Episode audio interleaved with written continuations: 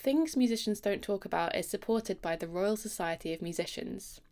Since 1738, they have been providing vital financial assistance, advice, and guidance to music professionals unable to work due to accident, illness, stress, or anxiety. Whether you're working as a performer, administrator, technician, or teacher, and everything in between, they're there to help.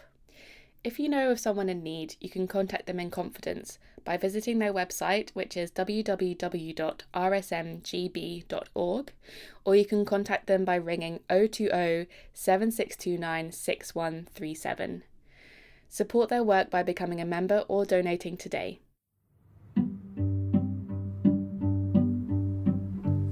Hello and welcome to Things Musicians Don't Talk About with your hosts Hattie Butterworth and me, Rebecca Toll. Within our vibrant musical world, it can often feel that the struggles and humanity of musicians is lost and restricted. Having both suffered in silence with mental, physical, and emotional issues, we are now looking for a way to voice musicians' stories, discuss them further, and to connect with the many others who suffer like we have. No topic will be out of bounds as we're committed to raising awareness for all varieties of struggle. So join me, Hattie, and guests as we attempt to bring an end to stigma by uncovering the things musicians don't talk about.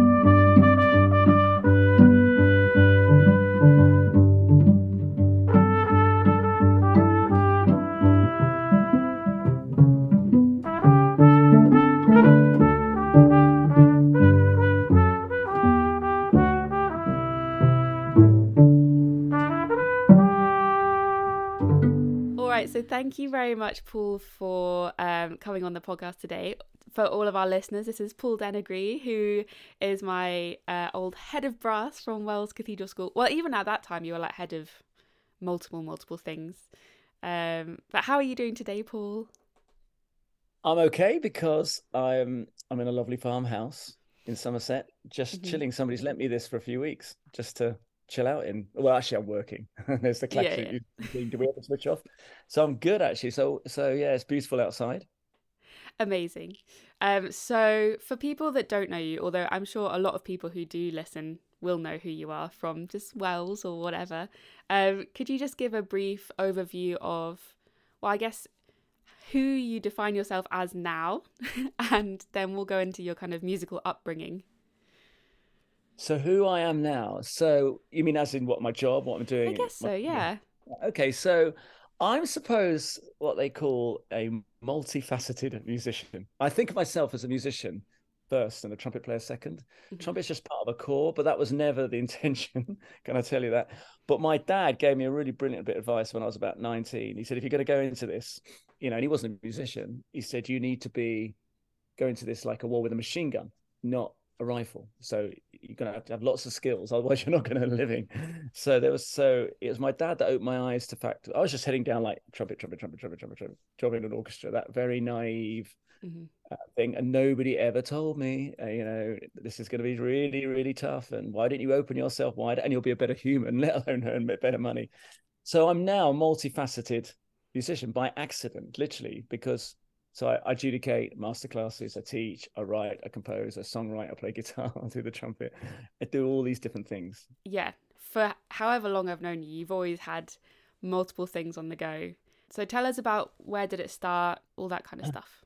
Well, I always say, I don't know whether you remember I said this at Wells, I, I would be packing eggs if it wasn't, you know, I was a really quite a naughty boy in primary school. And uh, so I just wanted to be a goalkeeper. That's all I wanted to do. and I would just muck around. And my dad was ahead, so he kept getting called in. It was a bit embarrassing for him, you know, and because uh, I was always mucking around doing something I shouldn't be doing because I hated school. I just didn't like it, didn't engage with it, didn't connect with it, didn't see the purpose of it. And um, chance of me being goalkeeper zero, just as much zero chance of me being in the LSO zero, and um, and then I, you know, I was at one assembly. I was down the front again, having been naughty, so the headmistress pulled me out and uh, I sat in the front with all the year ones who were tiny, and there's me, taller than all the rest. And I remember her putting on some music, and uh, Mrs. Brown was her name, and I could even remember the brooch she was wearing. It was such a moment. And then, uh, and at the end, she, she had an old Bush record player. She put the thing on, the, the needle, and, and all that stuff going on. And this, it wasn't loud music. It was really, really quiet music that came out. And then suddenly, from nowhere, this trumpet went da da da ba ba like this, and I was literally like age eleven. I was like, what the heck is that? You know, it did. It, I don't know what it did. It's like a little Bunsen burner or gas boiler went off. Something went off. So she sent the rest of the school away, and as usual, kept me behind. So I'm getting the whole Denegri speech. You know, Denegri, you got to, you cannot behave like this at age 11. You know, when you're going to grow up. But I kept saying, Miss, I'm not interested. Uh, can can you just tell me what that music is? Can you write it down on a bit of paper? So she wrote down this. I didn't know what it meant. So I went home to my dad, who tried me on recorder, voice. Oh, he tried me on everything as an amateur musician.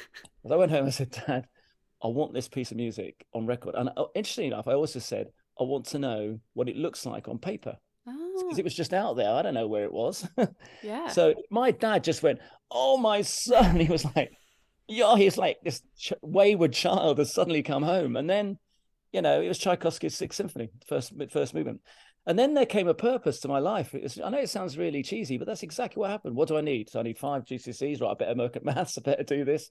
It's funny. That's how it's happened. So I just set off on that real trumpet route, aged 11. Mm-hmm. Yeah. And I've still got the score and I still got the record. Yeah. I still got both. That's amazing. Still haven't played it and I still haven't conducted it. Isn't that weird? Would it ruin the magic?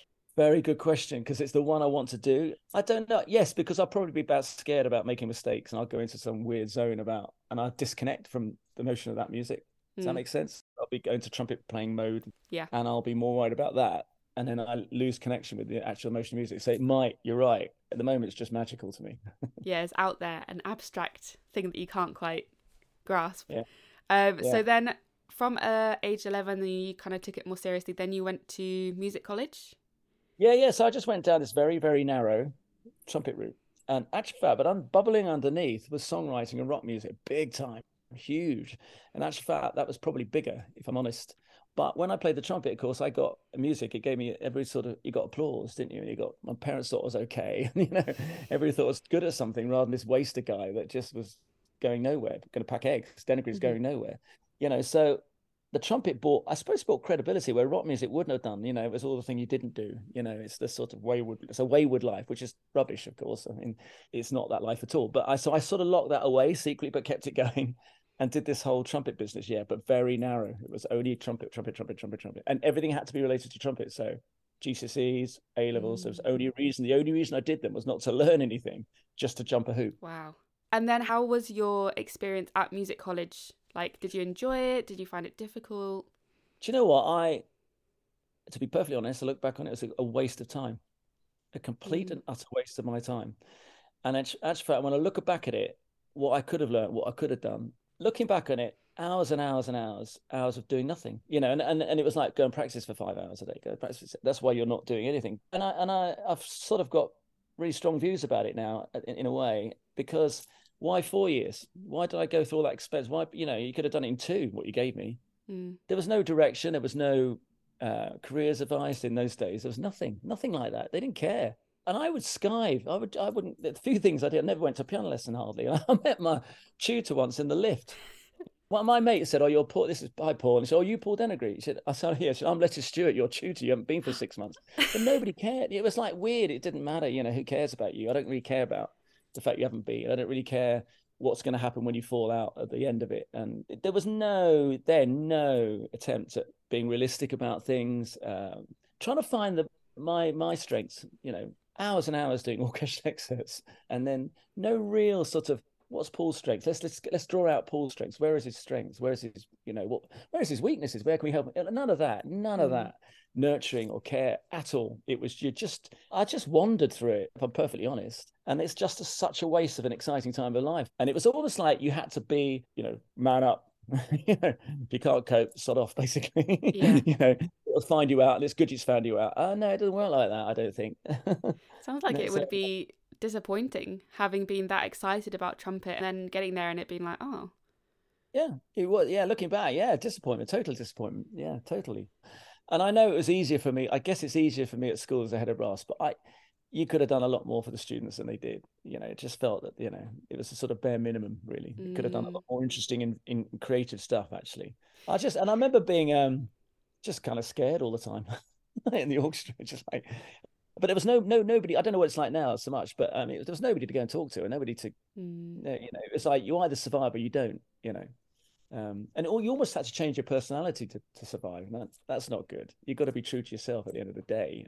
Mm. Otherwise, you mm. end up unhappy. So it was almost like you had to become this battle hardened, no emotional guy who was going to just go through this, whatever happens. So yeah, it was a dis- it was disappointment for me. Then what happened after the four years? What what happened when you came at, came out the other side?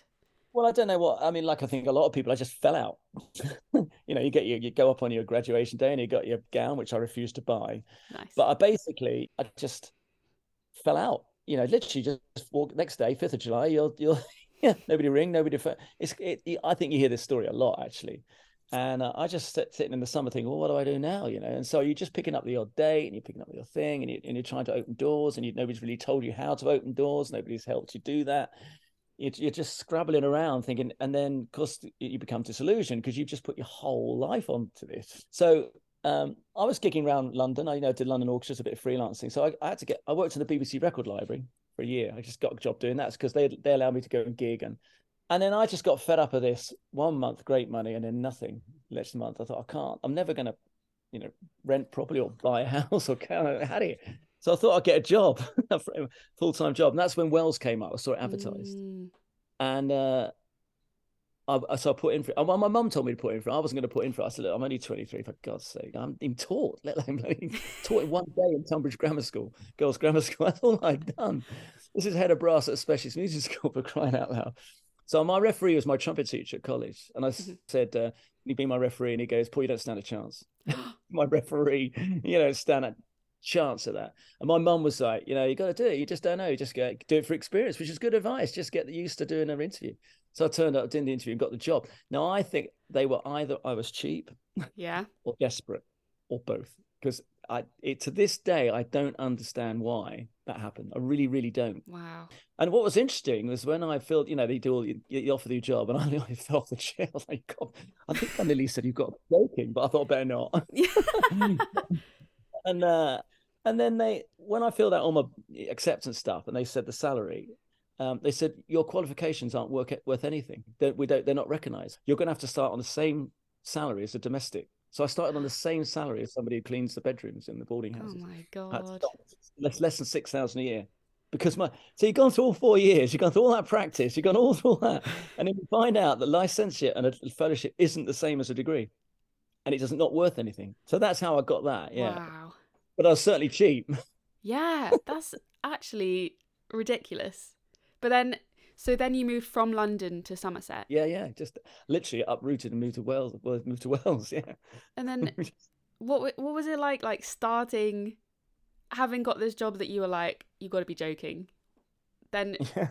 like, I can't even imagine the first day there being like, what the hell am I going to do? Well, oh god, well, I can remember my first day because you probably remember those specialist music meetings. I felt about ten years old, and then you know because uh, people know me because I've got long hair, but I cut my hair really short for the interview. How naive was I? It told you. Thought, what does a teacher look like? A tweed jacket, tweed tie, and I've got my, and you know me, I'm all leather jackets and all that stuff. So, so I turned up on my first day in a tweed jacket and a tweed tie, my really short hair, and that, of course, that's not being true. What I've learned in life that you've got to be true to you, and I wasn't being true to me. So anyway, I was standing there thinking, this is what I have to be like now. I have to be mm. a head of brass. I've got to be this this responsible kind of person. I've got to look like a teacher. I've got to look like this. And I remember the specialist meeting at the end of the first day. I just standing there, and of course, these people with all their degrees and whatever, Cambridge degrees and university degrees and eminent musicians or whatever, and you go down the line, they've got any announcements. And of course, the head of strings would have fantastic announcements. Head would win a fantastic. I'm at the end of the line going, think, I've got absolutely nothing to say. And what the hell am I doing here? And it goes, oh, this is our new head of brass, Paul Denegri. And have you got anything to say? And I just remember going really red. I can remember going boiling hot. And I thought in front of about 120 pupils, all looking at me silent. I've never done this. I've never even spoken to a group of pupils before. And I just went, um, voice shaking. Can I see all the brass players afterwards? That's all I could think of. And of course, what I didn't realize is afterwards, two turned up. Oh wow! Tuba and a horn player. That's all I had. So we sat in my room, and I going, "Is this it?" And they go, "Yeah, we're the only two specialists, and we've only just arrived ourselves in year seven. So there was no brass department. And then the head saw me about the next day or two days later. He goes, "So Paul, you know, just a little brief on you. you know, your job is to make the brass as good as the strings." Who'd just done a world tour like New hmm. Zealand, Australia, Malaysia. I said, I've only got two kids. He said, You'll find a way. You did. You did find totally a way. out my depth. And then Alan Hutt was a trombone teacher, you know, a really eminent player. And I thought he came in for his first day. And the first thing I said to him is, Alan, I can't be your boss. I'm 23 and you play with the RPO, the Beatles, English National Opera. And he goes, he was so lovely, as you know. And he goes, you are my boss and you're going to be good. And he was just really calm and lovely. So I said, you've got one piece of advice. And he goes, yeah, just don't bring your private life you know into school Wow. always be the same the kids don't deserve they need they need that stability they need whatever you're feeling like just be and i remember it just be paul but always be that and i've never forgotten that to my every lesson i've ever taught whatever there's been real horrible stuff gone in my life Yeah. but you don't show it and they don't it's their one chance he said for their time with you and and, and he said if you just if you're true to paul he said you're going to be great lovely alan? That's that so lovely? amazing because it, it's Yeah. like you're such a personable person. Yeah, and it, it's not that you were telling us everything about your life, but yeah, it, it was really authentic. And I think that was that felt like the secret kind of ingredient to the all the brass teachers at Wells was that they were Yeah. all just very real with you. Yeah, and I'm really pleased. I'm really touched you used the word, authentic. that's quite important to me. Well, yeah, that was going to be my next question. Like, at what point did you feel that you could go from the tweed jacket and the tweed tie to being back to the long hair and the leather jackets? Um, good question because, to be honest, I and, and this might be a bit controversial, but I just felt a lot of my time people in the music business weren't authentic to me, and I'm not blaming them because they're just caught up in a whole thing, this whole thing that's just been organically grown like this. But I just thought people weren't not fellow students, but other you know people just weren't authentic. Every time I Mm. went anywhere, I didn't look, didn't realize it at the time, but I do now.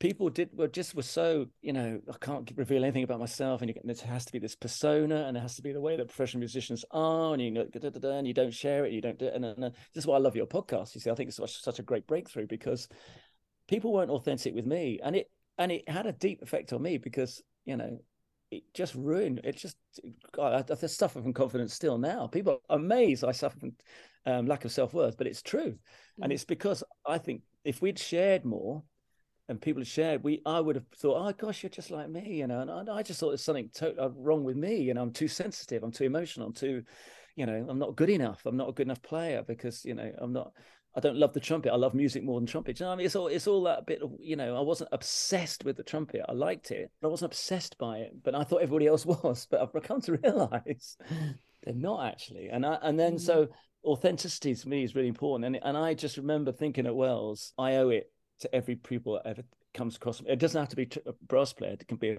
pianist. Anybody I come in touch with at Wells, you know, who talks. I even say hello to even hello. I've got to be me, totally me. Apart from, as Alan Hutt says, just keep your private life. You know, if you're having a bad time, don't put it out there.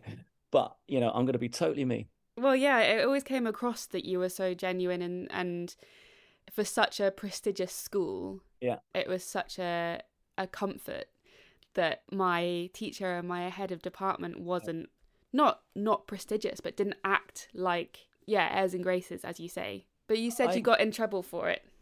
Well, I, yeah, I mean, trouble is you do, but I mean, I just, you know, I refused to wear a gown, Mhm. and I and it and they, they kept saying, "Where's your gown?" And I said, "I don't, I'm not going to wear a gown to cathedral services and end of time. I'm not going to do it uh, in, in a polite way, because I just felt we didn't need to. I don't know Mm. why we need to. It was, it was. Look at us, we're learned, and. I've, I've achieved this, and I've achieved this, and I'm learned, and I'm, and I'm above you, and somehow. But I just felt it was like you don't need to do that to be a good teacher. You don't need to be a good head to be a good headed bomb. You don't need to don't need to put a gown on to prove anything. So of course it was things like that. I, I you know, and um, the fact I didn't quite conform to the look. Let's put it like that. You know, Mhm. um, and I do generally think, well, I, I'm, I don't work there anymore, so I'm quite happy to say, you know, I, I didn't get opportunities that other staff got. Other staff in the would told, oh, go and do a talk here, and we'll send you here, and we'll send you off to here, and we'll send you off. They didn't. If I went anywhere, it's usually because I opened the door to go and do it with the brass players. You know, that's Mhm. why I did it. I was very rarely sent off by the school to go and represent them. You should be smart at work. I get that, but it, there was a very set way. And I'd get emails saying, you know, Paul, I saw you without a tie, and you know, I was like, how old am I? You know. You know? Yeah. It was this not- sense of like othering. You're right. It's like this like learned. You know, Yeah. we are academic musicians, and we are training you to be Yeah. xyz exactly what interests me is how you kind of reconciled your experiences with mu- well further music education and teaching students so many of your students went off to music college did was there an element of like They oh, did. but you know i hope they don't have the same experience as i did or you know i'm going to try and teach them in a way that is completely different to what i had Yeah, I mean, I just just on the authenticity, just just as you said that came to mind. I didn't even feel I fit in the orchestra because of the way I looked. You know, you know, I think it's changing now. I don't know that you're not judged on the length of your hair, or you're not judged on the, you know, whether the color of your hair, or I mean, it was. I felt like completely having done this route and wanted to be like that. That, that I just didn't. You know, people look. You could see the way people look at you. You could see. You know, well, what, you know, get your hair cut. Well, what's that got? I think quite. And I, actually, I have my hair cut every month. You wouldn't believe it, but I actually do. And that's the point. I always have. I've always had it cut because it's long, so I keep it. You know what I mean? It's what's Yeah. so bizarre about the whole thing is I probably look after my hair more than other blokes do. You know what I mean? It's for just. sure But I always felt that authenticity. I had to. I had to fit. I, I had to fit that rather than. Do you know what music? And what's so weird is music's such a widely emotional thing. yeah It's such a free spiriting thing, music, isn't it? But then, as a, when you're a performer, you're kind of you got to you got to be classic classical world. You got to be. I think that's why I identified with the rock guys and girls Yeah. because because the, the guys and girls in rock music just do what they do. You know, Mm. they get up on stage, they do what they do, love it or hate it. But you know, but classical music, I was having to be bolted in. You know, it's like it's part of this machine. You know, you have Mhm. to conform. You have to certain things you can say. You can have certain opinions and not other opinions, and you know, and um, so yeah, yeah, I know, yeah. So because I used to, um, a lot of my pupils went to music college, which is the irony of ironies. I think I used to say, you, sh- you know, I don't think I ever said I was sure. I just wanted them to follow. It's a good question. I'm sure I've never been asked that one. no really It's a really good one because I think I did. I probably did say, you know, uh, I hope I did. You know, think, you know, think about university, think about other things. I hope I did say those other things. I hope I did Yeah. open other doors, and not just hothouse. And you know, because I never looked at it like statistics. Like, oh, great, I've got ninety percent into music college, and I've got twenty six scholarships to Royal Academy. Oh, I got stuff. I, mean, I was never into that. It, it was never about how that validated me. Mhm. I didn't, in a way, and it sounds uh, really arrogant, and it's very unusual for me to say this. I didn't need the success of pupils to validate whether I was any good. Does that make Mhm. sense? Yeah, I suppose because as you were as a student, like coming from that aspect, you kind of knew actually it didn't matter that I went to music college because it was a waste of time. So I'd rather have the the students have a good experience than get in somewhere that they're not going to enjoy. Yeah, yeah, absolutely, absolutely. Sometimes it's this need thing, isn't it? I need to go because I've I've done it for six years, and I've, you know, I've given up a lot of my life to practice, and I need to go. I've got to do it. No, you don't have to. You know, Mm, and it's that sense of failure. A lot of musicians do it because to say I don't want to do it anymore. Big moment. Just turn around and go. Do you know what? I don't want to do it. You don't want to be a classical. You don't want to What a shame. Whoa, you're giving up this amazing life. You know, we're giving up. You've got some amazing talent. You're so gifted at that. Well, I was never gifted at the trumpet, but you know, you never. You're so gifted, and of course, that that's pressure. And you go, oh gosh, I'm gifted. I ought to do this. It doesn't matter if you're gifted. If you don't like it, Yeah. just because you're gifted doesn't automatically mean you love it. Mm. I might be gifted at making sofas. I don't know, but it doesn't mean I want to do them. All the time. You know, it doesn't mean I might sit down and make a sofa and be really bored, but it'll be come out brilliantly. But it doesn't. Do you know what I mean? It doesn't. This thing that you're gifted, therefore you've got to do it, and and and you should be. I just wanted them to do what they wanted to do, but also wanted them to discover what they wanted to do, and Yeah. just that's that was key to me. Not what I thought they should do. You know. Well, again, it's this that. thing of like you're giving up this amazing life, and it's like, well, it's not amazing for me, and that is No. almost blasphemous to say I'm not enjoying it, and then people Oh, are just made to feel like, oh wait, maybe I'm the problem if I'm not enjoying it. Exactly. But I've learned over the decades that they weren't enjoying it just like, but they couldn't because they're paying their baked beans. You know, I remember one, one trumpet teacher said to me, Paul, when it, when you do it as a living, it becomes a completely different thing. Because I was like at college, oh, I love it. I get all emotional. I'm like, Mm. and I said, he said, I'm off to Japan. I said, I'll be to do Tchaik six or something. I said, "Eh, that'd be great. He said, when you've been to Japan 10 times and you play Tchaikovsky Symphony 30 times, it doesn't mean anything. You just do it. It's a job. It's like, I couldn't believe it. I was horrified. Like, it'd be great. But I kind of get those little messages were there. They were there. Little messages were there. Mm. Yeah. So, yeah, I just, it, it's that, that, that guilt feeling that you got to say, do you know what? Don't want to do this anymore Yeah. and you've got it's almost like a thing around your neck, isn't it? You're really talented at it. therefore you, you you're mad not to do it. Yeah, it's your duty to society to do this thing that even society doesn't appreciate. I mean, I used to say that at Wells a lot. I used to say, um, you know, we said, "Oh, Wells Cathedral's, you know, lovely, all that," and it is great, and it's all it is a bubble. But no, but Joe Joe Bloggs and Janet, Fred and Bert and Blackburn don't even know it existed. They don't even care. They wouldn't care if we didn't have a specialist music school in Wells. They wouldn't care. They'd go, well, what's what doesn't that doesn't affect my life? you know, it can you can sometimes feel in the music world that everybody loves you know, it's this thing, mm. you know, and people don't like people saying that, but yeah. that's the truth. I'm really interested in your role as head of department, and yeah. you know, music schools are notoriously difficult places and yeah. how did you balance your kind of pastoral role and role as a you know somebody who does the the num well not the numbers but like you know the admin side of things and teaching and I don't know did it weigh heavily on you that you had all these people kind of under your care I enjoyed the pastoral bit actually more than the trumpet teaching bit to be honest I enjoyed tutor group more than I mean yeah. I like teaching trumpet don't get me wrong but I enjoyed the pastoral bit more actually mm. Yeah, I was more interested in people's lives. I'm more interested in them as people, not how many how many you know somebody getting i remember a boy getting three gcse's and i go four and i said that was great for him he was terrible academically but that was an mm. amazing achievement for that boy well yeah as you know it it feels like that's quite a tricky position to take in a, such a prestigious yeah place of, of education and it always felt like you were fighting our corners but again it was always a fight yeah because i was um you know, there are good traditions and there's bad traditions. There's traditions that hold us back, and there's traditions that are good to hold on to because they've been worth their value and you can see them. But I just thought so much of it was just because we've always done it like this and we've always mm. been like this. Therefore, we're not going to change. It's worked. I used to say meetings, but it hasn't worked. you got these people's unhappy over here. How can, you can't say it's worked? Oh yes, but and it's almost like they it was their problem. Yeah. No, it's not their problem.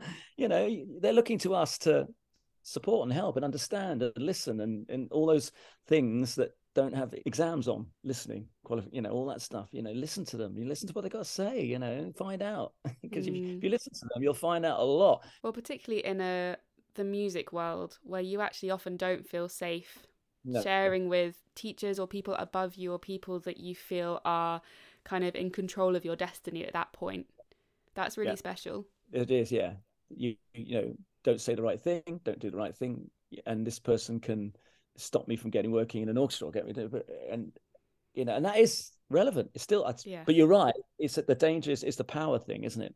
Mm.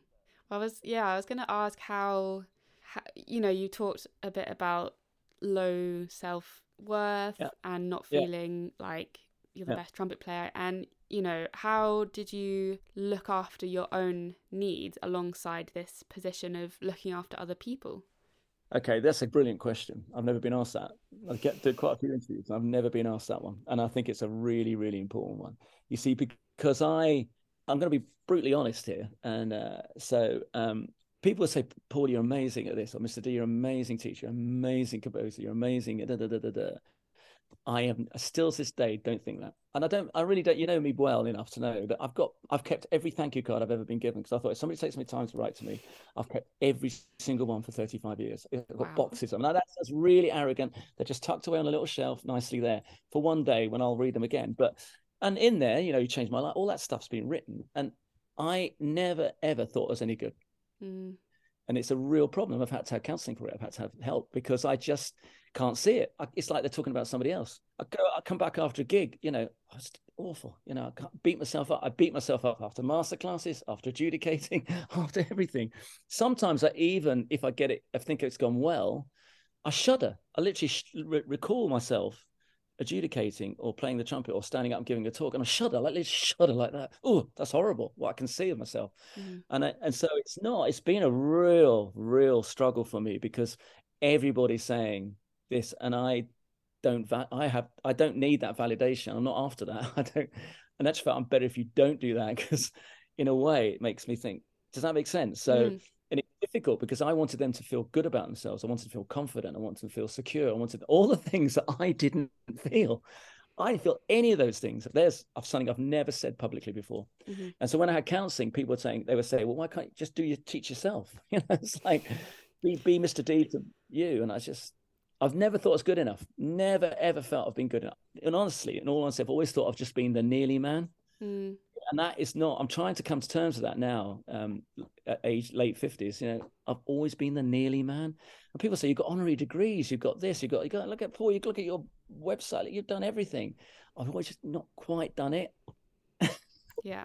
And I think that's something to do with the way the profession is and the way it's just never quite good enough. And you know, you're never people are always finding something you've got to improve. You- Or you can improve, you can improve, you can improve, improve.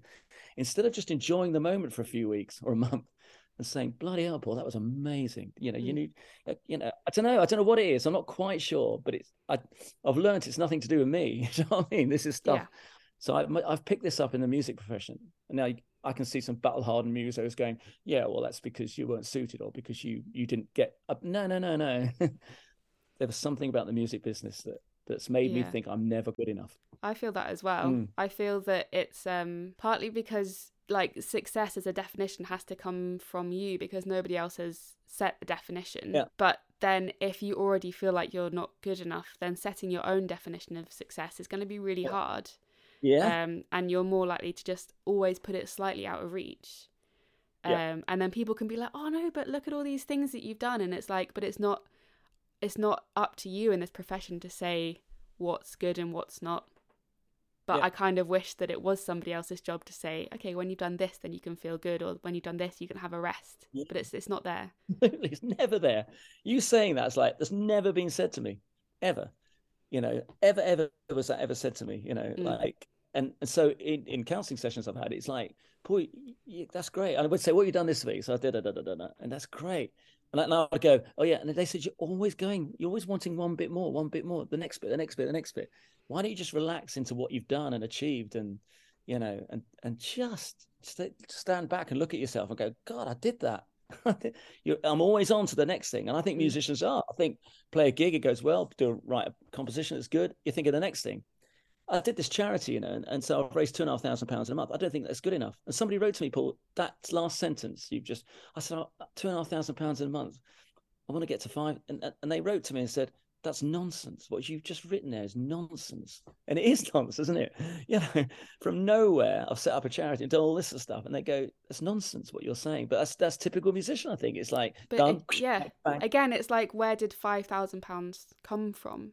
Like, I don't know. Sometimes I'll be like, oh, you know, I- I've done this thing, but if I could do this thing, Yeah, then Exactly. I'd be happy. But it's like I've just plucked that out of thin air to make myself just have this thing that's again out of reach. And then once I get that thing, or if I don't get that thing, that's going to be even worse. You know? Exactly. Where'd you stop? Yeah, And only you end up heart attack retiring and then looking back and going, what the heck? What was that all about? yeah, you know, you, to be all hon- honest, you know, I stand up and conduct every rehearsal at Wells, every master class I've ever done, anything I've ever done. I am bricking it, A- absolutely going through it, and I'm not joking. I am go. Used to walk down to Symphony Orchestra on Wednesday afternoon, going, "Oh God, I haven't looked at the score enough, haven't done this enough, haven't done that enough. Going to get found out. You know, you can't get away with a funny story again, Paul. You know, you got, you got. They're going to find you out. They're going to find you mm. out. You know, uh, right up to the moment, and something happens once I get on that into the now doing it and it all goes and it happens and then as soon as it stops and i'm in the car and on my own the ruminating happens then it all comes back so it's this kind of weird thing you know um, yeah. And it's funny because it's like, I yeah. Sometimes I'll experience that, and I'll be like, but then which one is the real me? yes yeah Like, totally is this like flow state the true me, and I've just like music has enabled me to get there, or Yeah. is that just like an anomaly, and the rest of the time when I'm stressing and freaking out about everything, is that me? And uh, yeah, I've come to the realization that they they both are, yeah and it's not you know magic that creates that like moment of calm Yeah. It- and and that's al- almost more empowering to be like well then the stressing and stuff is still something that i can work on because it is still me Yeah. but it's yeah easier said than done easier said than done but yeah but i'm interested in how we become like that yeah i mean i've said i'm quite open about this i said everybody thinks i've got everything i just I don't see that at all Mm, you know the struggle that goes in before and afterwards is huge and you just think why am i putting myself through this mm, Why? Why? Because it's all you know, Paul. It's all you did. You know, it's all you know. You're a musician. That's what you do. And you don't give it up. Don't give it up. Because imagine if I give it up? Imagine what people, Paul Denegri's given up. he loves it. He loves every second of it. No, I don't, don't love every second of it. but no, then, some... do you think there'd be a group of people that would be like, "Yeah, he was really busy all the time. I can understand that he'd just want a break." Yeah, you see, yeah, because I twenty four seven. Well, not twenty four seven, but you know, yeah, I'm every single day. You know, even in this lovely farmhouse, what am I doing? I'm working all the time instead of just chilling out. I'll be working. So yeah, I, I yeah, I think it would be. Yeah, I think there would be quite a lot of people go brave decision, good guy. If that's you know he's he's done his bit, but I don't like that idea. I've done my bit, so my life's over. Isn't that mm. funny? You know, because you've achieved that success. Yeah, but if I stop now, I think, well, that's my life's over now. Yeah. What, what, what do I do? Because it's all consuming music, isn't it? That's the other problem. I think it is all consuming. Or I would, I learned somewhere that it had to be all consuming. You mm. give your life, your soul, and everything. I mean, I heard that all sorts of places. People, staff stand up and say that. Got to be your bread, your butter, your liver. I used to stand there thinking, no, it hasn't. it doesn't. In actual fact, if you you take if you if you build rockets and you go off to what your dog and you do it, it actually makes you a better musician. Why are you saying that? Why are you saying that it has to be your whole life? You've got to do... no, it doesn't actually have to be like that at mm. all. In actual fact, you'd be a better musician, better person if you did did other things in your life. You know? Yeah. You know. And all this like twenty four seven craziness. Yeah. I feel like it has had some negative effects on you. Yeah, like things like never turn a date down. If you're free, take it because you don't know when the next one's bonkers, absolutely bonkers stuff when you think about it. So you're knackered, working at Wells all, all eight till five, and then the show comes in for two weeks, and you think, oh, I, I yeah, take it, take it because I might not get it again. So I'll take it now, I'll take the money now. Or somebody else will sit, I'll turn it down, somebody will sit in there. And that's crazy. You're not looking after yourself. You're you're just you're you're looking after I don't know what you're looking after, but you're not looking after yourself as a human mm. being. You know, and that that's all drummed, isn't it? Take the date, take the date, take the date. So Sunday, Saturdays. Instead of saying, looking back and going, no, really busy week, don't need that. If I don't, if I lose it, I'll lose. You know, somebody else comes in and plays better than me, then I lost it. Yeah. But yeah, you're right. It's it's it's a different world. Would you be happy talking about um, some of your health problems towards the end of your time at Wells? Yeah, yeah, very happy to talk about it. Yeah, yeah, yeah, yeah. So, I mean, I don't know details, but it felt like you just completely crashed from doing everything. Is that right? Having been head of brass, they did they restructured. So I was and I was really happy with the job I was given. Actually, I was head of music performance. I was like, wow, love this. I can just be, you know, with just go. But it was huge. It was massive. I don't think anybody knew mm. compared to the other one, the other roles that they did, like head of visiting staff or head of whatever to be head of music performance at Wells Cathedral was like something like 350 concerts a year or something ridiculous. And of course, me being me, went to every lunchtime, every gig. I was like, if the pupils are playing, I'd go. Violinist, oboe, bazooka play. I didn't know who it was. I'm head of performance. I've got to be there. I've got to support them. I've got to be there. Uh, backstage and all that stuff. So it, it was massive, but I, quite, I, I was really pleased with it. I actually I like that role. I thought it was really good. I thought this mm. is a good change for me. And uh, I could have done the brass forever. You know, I, I, still had ideas and visions, but I just thought that's not a bad thing for the brass pump. Not bad. I've done it for 30 years. Not bad that change of there would be good. And I was still involved. And um, so I kept doing the job. Yeah, I kept turning up and doing teaching. And but I did crash. Yeah, I crashed big time. Yeah, mm-hmm. inside I crashed hugely. And that's why I had to go in the end. I went for my health. Yeah, that's why I went. Definitely. I thought, you know, well, I was told by doctors, you know, just you got to go. You got to look after yourself. It's like whoa, what do I do? yeah. yeah. But they said, you poor, you know, you, you're trying to sort things out. It's not happening. This has gone on long enough. And and I I I've been in intensive care, as you know, seven years before, and then I went back to hospital two years later, and then I had pneumonia, and then I had a heart scare, and and still I went turning, turning this wheel, you know, gigging, playing, writing, dwells. Mm-hmm. Couldn't stop. It's on the wheel because I actually do love it when I'm in the now. I'm loving it. You see, so it's a bit like a drug, isn't it? You, you, you're loving that. So I just remember thinking, right, I'm going to resign just mm. leave. It's uh, a huge move. I mean, it's it's almost too literal of like giving your life to music, isn't it? I'd given it, yeah, given it all, and I, I know that sounds very dramatic. No, literally. So I would go nine weeks without a day off. I still, you know, I don't to listening, going, "Oh, this is a sob story." It's no, not it's not. Just fact. I go nine weeks without a day off. Um, and I literally teach on Sundays. I teach Saturday mornings. I do a gig on Saturday morning, and then I do 17 hours a day. So I teach at Wells eight till five, take my kids home, feed them, and then go straight to the theatre. At seven, get home at 10, be writing out parts, doing composition stuff till two or three in the morning. I wrote four musicals at Wells. And yeah, yeah, I literally gave my life. Yeah, I just literally gave it. You know, if anybody's said, what did I do in my life? I gave it to music. Exactly what you've been told to do. Exactly what I've been told to do.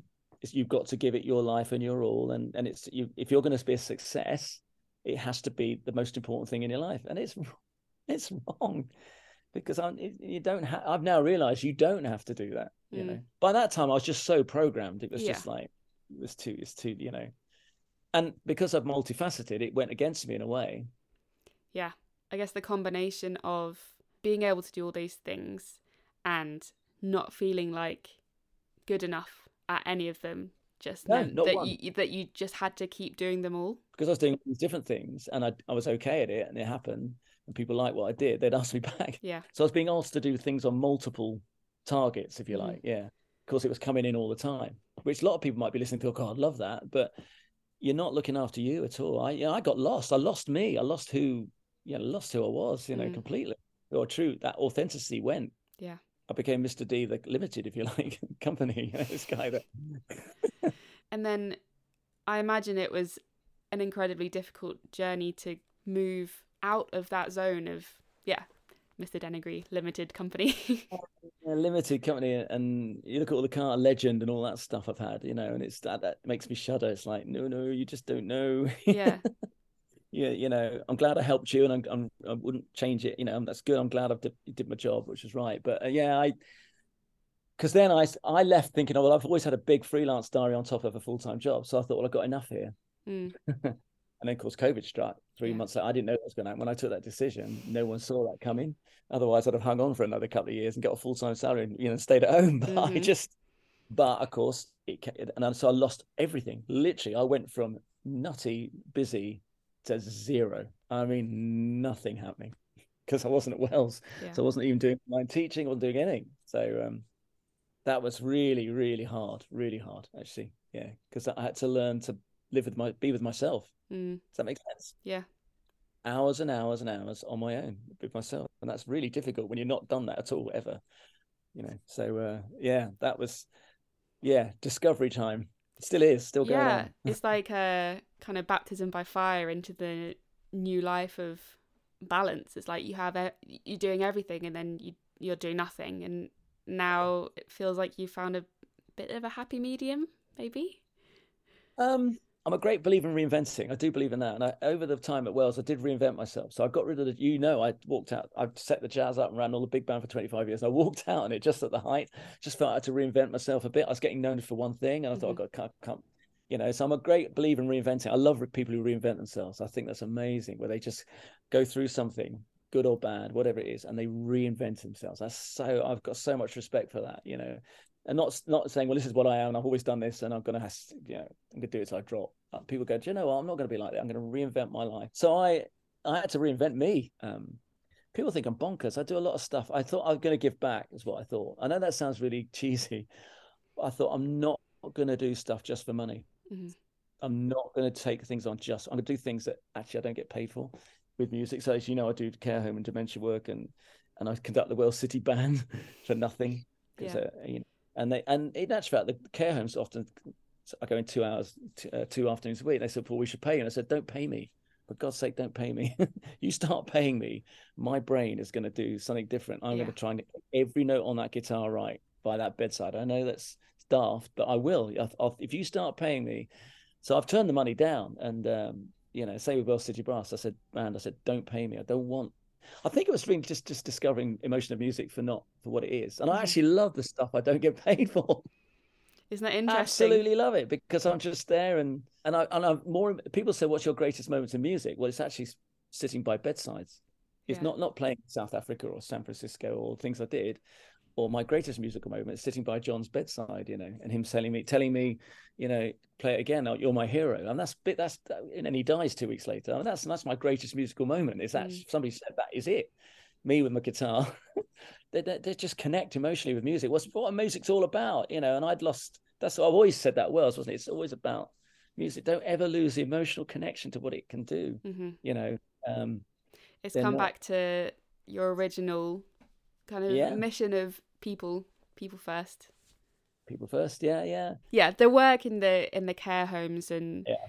just sounds after such a kind of traumatic or like a bumpy journey, you know, it feels like the perfect thing to rekindle your relationship with music and people.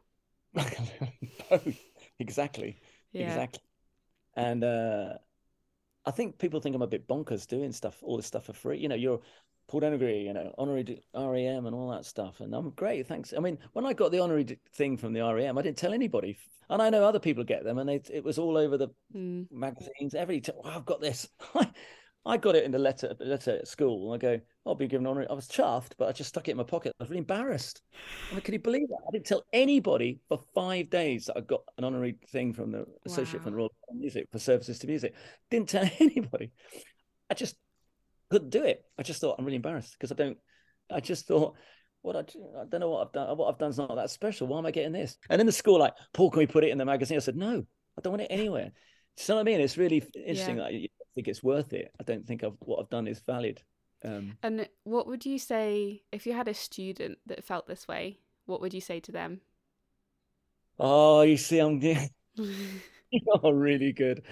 Okay, so I, yes, I would be saying, you know, if you've earned something and people uh, want to respect it and show it, and thank you, and say you're amazing for what you've done, and we want to recognize that. Mm. You should rejoice in that. You know, you should because you've you've earned it. You've worked. You yes, you must have done something because for people, I think you must have done something. If somebody just writes you a thank you letter, you must have done something because people don't write unless they really mean it. You know, that's why I've Mm. never thrown one away because people have, have taken the time to write to say thank you. So, you know, that's what I'd be saying to them, and use that as a as a, a validation that what you are doing is what is, is good. As long as it's true to you and what you're doing, yeah, that's what I'd be saying. Mm. It's so hard to take that in, isn't it? Yeah, it is. Uh, yeah, It is. It is very difficult. The care homes is really interesting because I'd never set foot in a care home in ever as a professional musician. I never even thought of doing it. I don't know if I've ever told you this, but I saw. So I, my dad went to a care home and died in a care home. So I, I'd never set foot. So one day, I, my dad got dementia. Basically, I should try travel, travel three and a half, four hours to see him, and not I couldn't go very often because of music. There's other girl. I, I watched my sister, um, go through coma, and I, I would not go and see her in Chelsea Hospital because enough because I had a gig. I mean, what the heck is that all about? I Mm. thought, oh, I've got to work first. I mean, that's bonkers. My dad was the same. I didn't even learn from my sister. Hey, Paul, put this on the back burner, you know? And I remember my sister dying. And then two days later, I'm taking the, a week later, I'm taking the Wells Cathedral School Big Band to Scotland tour because I said I was going to do it. I've said I'm going to do it. So I've got to do it. You know, it's just Mm. bonkers. I was in a state of grief. And next minute, I'm driving a truck full of gear up the, up the motorway to Edinburgh. Like, what is that all about? Oh my You know? because you're I thought I've said I'm going to do it. You don't let people down. You don't let them down. You say who's who if you don't conduct the big band pool, who's going to do it? Well, somebody would have done it, wouldn't they? Yeah, so so many people could have done it. I know, but it's like me. I don't let don't want to let people down. You see. So my dad. Anyway, I went one day. My, my dad. It would take him twenty. I'd go and he wouldn't know who I was. You know, he just had not a clue. And he was the guy that got me into music, of course. Mm. And uh, so then one day I went up and he, I, I saw him and he goes, he goes, hello, Paul. I, I couldn't believe it. He said, hello, Paul. How are you? Oh, lovely to see you. And I thought, God, Dad, you actually, actually know who I am. But, you know, um, anyway, I said, Dad, you look great. You look really happy. And he goes, yeah, I am. It's been a good day this morning. We had two singers came into the cam because they didn't have any music in their cam going on. And this is and um in their cam they've got because nobody goes in so because people want to be paid Mm. You know that's why it's and so that you know and, and the care homes just don't have the money they just don't have the money to pay 50 quid an hour for somebody to come anyway so my, my dad goes hello and he said yeah these two singers came in they sang to a karaoke thingy and he said paul they were absolutely awful he said they were absolutely awful they were dreadful i said oh sorry dad Something like this. He said, "No, no, no." He said, "Actually, it was great." He's, and I'll never forget this. And this was the one. It was like a, Mhm. a year seven moment, you know, it's a year six moment. He goes, he said, "No, it was great, Paul." So he said, for one hour, I forgot I was getting old, and then the next thing really got to me, really, really got to me. And he said, "I also forgot that I'm going to die here and not go home." And he said, and I just thought, "Oh my God!" For one hour, so that means for 23 hours of that day, all the time, he's, he knows he's, even though he's got dementia, he knows he's never going home. He's going to die here in a care home. Mm. And, I, and he, and that music, just however awful it was, he forgot it. He just forgot he was to, and I've had that quite a lot. And so I'm driving up the A303 going feeling ashamed. I can tell you guilt, anger that I where and I, I remember saying to my head, where the hell have you been, Paul? Where the hell have you been for 33 years? You've got these skills and you've not thought for one moment to go in a care home. But I bet if a care home phoned you up now, and uh, phoned you up, you said, Paul, can you come play the guitar? We'll pay you 50 quid. You'd go in and do it. And of course, the answer to that is self searching is yes, I would have gone in. I'd have gone in. Yeah, okay, I'll do that for 50 quid. I'll go and play to a bunch of old people and then I'll walk out an hour, 50 quid. Great, that's done. I'd have done it. Why have I, I get quite angry now? Look, why have I not done that for free once a year? And what's even more shocking going up the A33 my dad loves music, and I've been going to sit, visit him for a year. I did not take the guitar, did not take my trumpet, did not suggest recordings for him to sit. I did nothing musically for him at all. Mm. And I got hmm. all these skills. And I drove up the motorway going, I, I, I mean, I'm not joking about utterly ashamed of myself. So you're happy to be paid for it. You're happy when people clap you. You're happy when you get a bunch of flowers. You're happy when you get the wine and your thank you cards. You love all that. Why are you not? Why are you doing it just for that? Why have you not thought? Do you know? I'm just going to do this, mm. and I hmm. don't care people who can't clap me, they can't give me a bottle of wine, they can't give me another gig. We often do gigs because we want to get. I'll, I'll, go and do that gig. I don't want to do it because I might get more. Yeah, I'm not gonna. You're not gonna get another gig. You're not gonna probably get. You might get a little thank you, but I would have done it for all those reasons. But hey, but Paul, you can really help somebody's mental health in the last three or four weeks of their life or last month. You could really bring them some joy, but we can't pay. Oh, really sorry, I can't do that and it really got just, whoa you know i've been sitting in a specialist music school and i've been in orchestras and all this. And that's why i struggle with people saying you're a legend you're a great guy you give you give you give. Yeah i give when you get you know i know i don't give not really. I didn't think in my mm. book i really gave. That's giving. And i thought you know and i i remember discussing with people in pits and stuff and they go oh yeah paul but i said well why don't you just go once a year? Did go for an hour a year. Mm. just do it you know so i decided and i also decided driving up the 303 i'm going to do this and i'm not going to keep doing it i'm not going to be one a lot of people have ideas and they do it for a month and two months and that's it it fades doesn't it? Yeah. Well trouble is people we were, and i thought god i'm going to be we're all going to be there every single one if we're lucky to make it i'm going to be lying in a bed unable to move or walking around and i'll be jolly glad if somebody sat in that by my bedside because that would be the only visitor that of the week and with the oboe or the French horn, you know. And so I, I started this whole thing. I thought I can't take the trumpet really by bedside. Yeah. and there comes the whole thing. What am I going to play? Arutiunian trumpet concerto, Haydn trumpet concerto. Oh my God, Paul, you can't do it. None of that's relevant. Yeah, they so don't these, care. no, all these people have got about to die. That's totally irrelevant. You can't play the Haydn. Everything you've learned on the trumpet, you can't do yeah. to help. So that's why I got the guitar going and wow. singing going because I thought I could sit there and sing and badly and play the guitar and connect with them. So that's that's and that's my greatest musical moments are there in those moments, you know. And that's what music was designed in the first place. To emotionally yeah. connect to something. I always say there's soul you can't touch and music you can't touch. That's why they're the perfect partners, you know. Mm. But we lose touch with all that. You you forget because it all becomes like I'm too scared. I'm frightened on stage. I'm what do people think of me? Oh God. God, that whole emotional connection is gone. That's why I love it. And the City Band, I love because they all come out, it's their hobby and they love it. And it's their social life. And it sounds like you got, yeah, really, really meaningful things going on. Yeah, it's a journey. You have to look after your heart a little bit because I, I, I talked to some of the nurses there because I walk away thinking I started my first. I've done it for 14 months now. I started to go around. Oh, I've got to live my life every yeah. moment, every second. Got to enjoy it all. Oh my gosh, Paul, he'd be happy, happy, happy. Don't yeah. get down. It's raining. Doesn't matter. Love the rain. all that stuff. And it's like no, no, no. It's it, it's impossible to live your life like that. Uh, yeah. That's what it did to me. So I thought I've got. I can't waste a minute or not enjoy a minute. But you've got to be realistic and go. Mm, there's only so much. yeah. um, so if people want to find you on the internet or connect with you, something's resonated with them, um, yeah. where do they find you? Yeah, I'm really happy to talk. Yeah, yeah very happy people want email. So they can, with a name like Paul Denegri. That's true. you know, to stick it in the in the in the Google, and my website comes up straight away. Amazing. Which is, yeah. So if you just put Paul Denegri Instagram, anything like that. Amazing. And you do have your own podcast as well. Would you like to plug that? well, yeah, it's a bit of a th- I haven't done one for five months. you come on but mine. There, there are some amazing ones in the archive that people can check out. Yeah, yeah. The other one is on its way. Yeah, it's just that um, life got really busy and it just gets pushed back, you know. So uh... wait, you're telling me that you're busy? No way.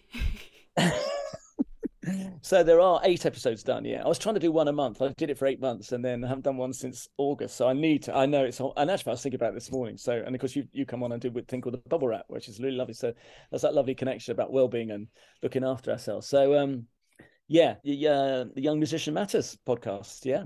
And uh, the last thing we usually ask our guests on the podcast is Is there a little win of the week that you've had, or something in the recent past that you feel proud of? Or, yeah, it could be the tiniest thing. I was going to say that my win of the week is I actually invested in some nice conditioner because I like to treat myself with like having curly hair. It's a problem, you know.